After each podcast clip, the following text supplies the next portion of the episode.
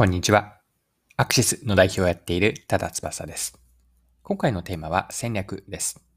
面白いと思ったあるコンビニを取り上げて、そこに戦略に学べることを掘り下げていきます。具体的には、弱者の戦略、弱いプレイヤーの戦略とはどういうものなのか、これを見ていければと思います。それでは最後までぜひお付き合いください。よろしくお願いします。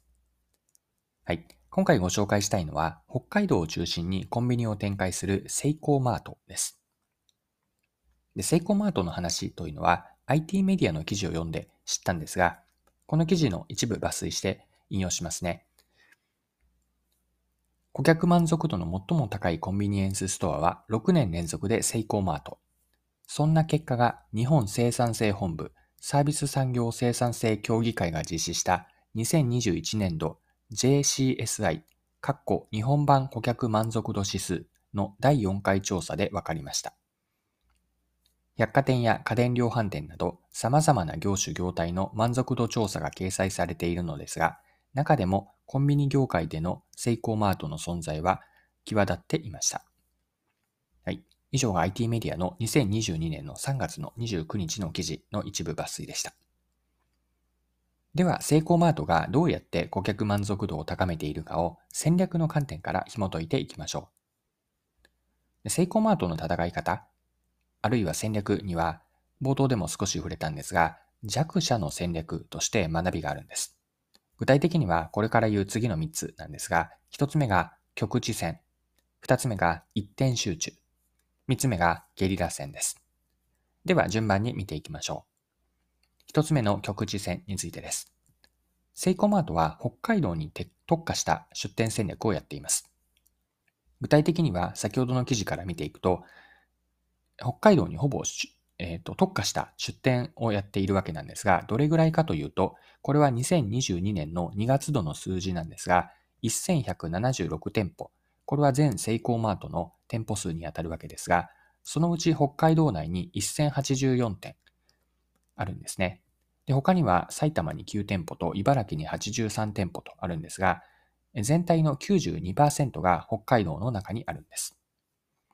でセイコーマートは戦う場所を広く取る広域戦ではなくて、出店地域を北海道に絞った局地戦を展開しているんです。はい。二つ目のポイントが一点集中です。セイコーマートが絞っているのは出店エリアだけではなくて、売っている商品も北海道をテーマにしています。この部分については記事から詳しく見ていきましょう。セイコーマート店内に入ると、北海道の地名を使ったドリンクやカップ麺、北海道限定ビールや地酒、北海道産原料の酒のつまみから北海道産の米に至るまで、セイコママークの北海道ブランド商品が陳列されているのが目に入ります。現在、店内の取り扱い品3500アイテムのうち1000アイテムがセイコマオリジナルという構成です。セイコマートの PB 商品第1号は1995年に発売されたアイスクリームです。北海道といえば乳製品というイメージが強いと思いますが、その北海道ブランドイメージを活用してアイスには特に力を入れています。安くて美味しいのが特徴で、北海道でも人気があるため、他のコンビニに比べて、売り場のアイスの在庫量もダントツ一番です。はい、以上が記事からです。自分たちの独自の PB、プライベートブランドを集中し、プライベートブランドに集中し、中でも北海道ブランド商品に注力しています。扱うアイテムをいろいろとバランスよく置くというよりも、北海道という一点に集中させているとこれもセイコーマートの弱者の戦い方、弱者の戦略の二つ目の特徴、一点集中です。はい。ここまで局地戦と一点集中という観点で見てきたんですが、三つ目のポイントはゲリラ戦です。セイコーマートは大手にはできない、いわば非効率な店舗運営をやっているんです。これも記事から詳しく見ていきましょう。セイコーマートを語る際に欠かせないコンテンツがホットシェフ事業です。これがあるからセイコーマートに行くという人もいるほどです。ここで提供される惣菜や弁当など、店内の厨房で作られた温かい食事が熱烈なセコマファンを作る一大要素となっています。店内に厨房を作るので投資資金が必要です。厨房スペース分だけ売り場が減ります。人手も手間もかかります。当然時間がかかる場合もあるでしょう。店内調理の価値は認めつつも、大手コンビニが長くこの事業をやってこなかったのは、利便性、効率性、スピードが売りのコンビニにとって非効率の極みだったからです。しかし、北海道に根を張るセイコーマートは、だからこそ必要だと感じたわけです。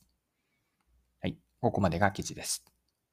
セイコーマートのホットシェフ事業は店内で人が調理をするので手間がかかるし、お店の中でその分場所を取ります。効率を追求するコンビニ経営とは決してこのホットシェフ事業と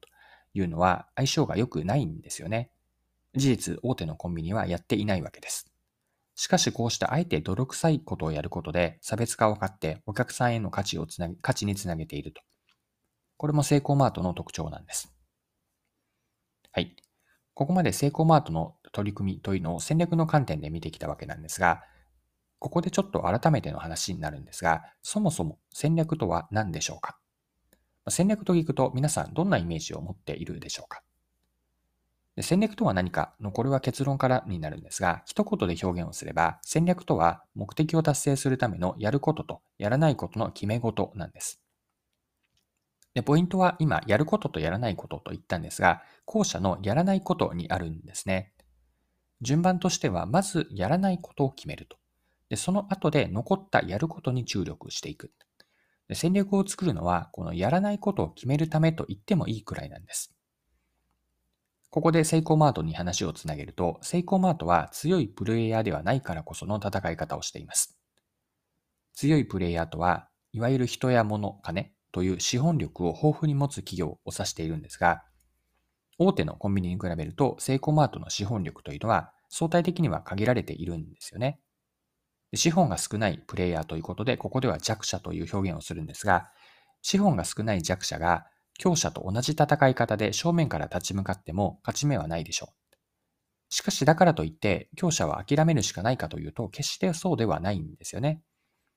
今回のセイコーマートのように広域に戦線を展開しない局地戦とかあれもこれもではなくて注力することを絞りリソースを投下する一点集中。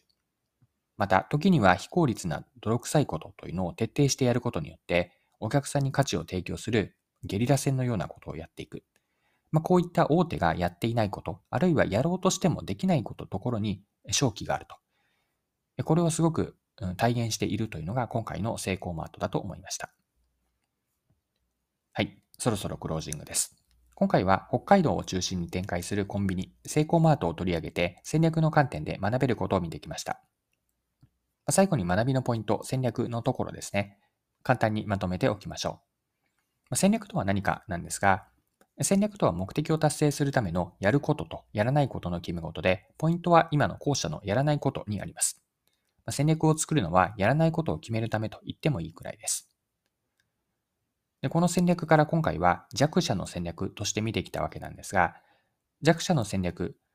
のポイントとして今回3つ挙げた局地戦、一点集中、あとゲリラ戦がありました。これをセイコーマートの戦い方に当てはめると、局地戦というのは広域に戦線を展開せずに出店エリアを北海道を中心として限定している。これが局地戦にあたります。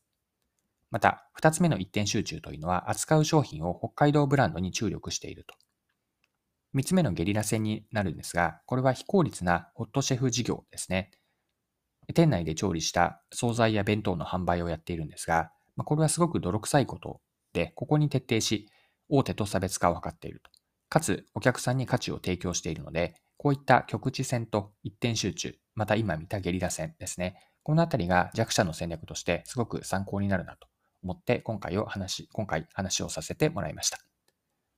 はい。今回も貴重なお時間を使って最後までお付き合いいただきありがとうございました。それでは今日も素敵な一日にしていきましょう。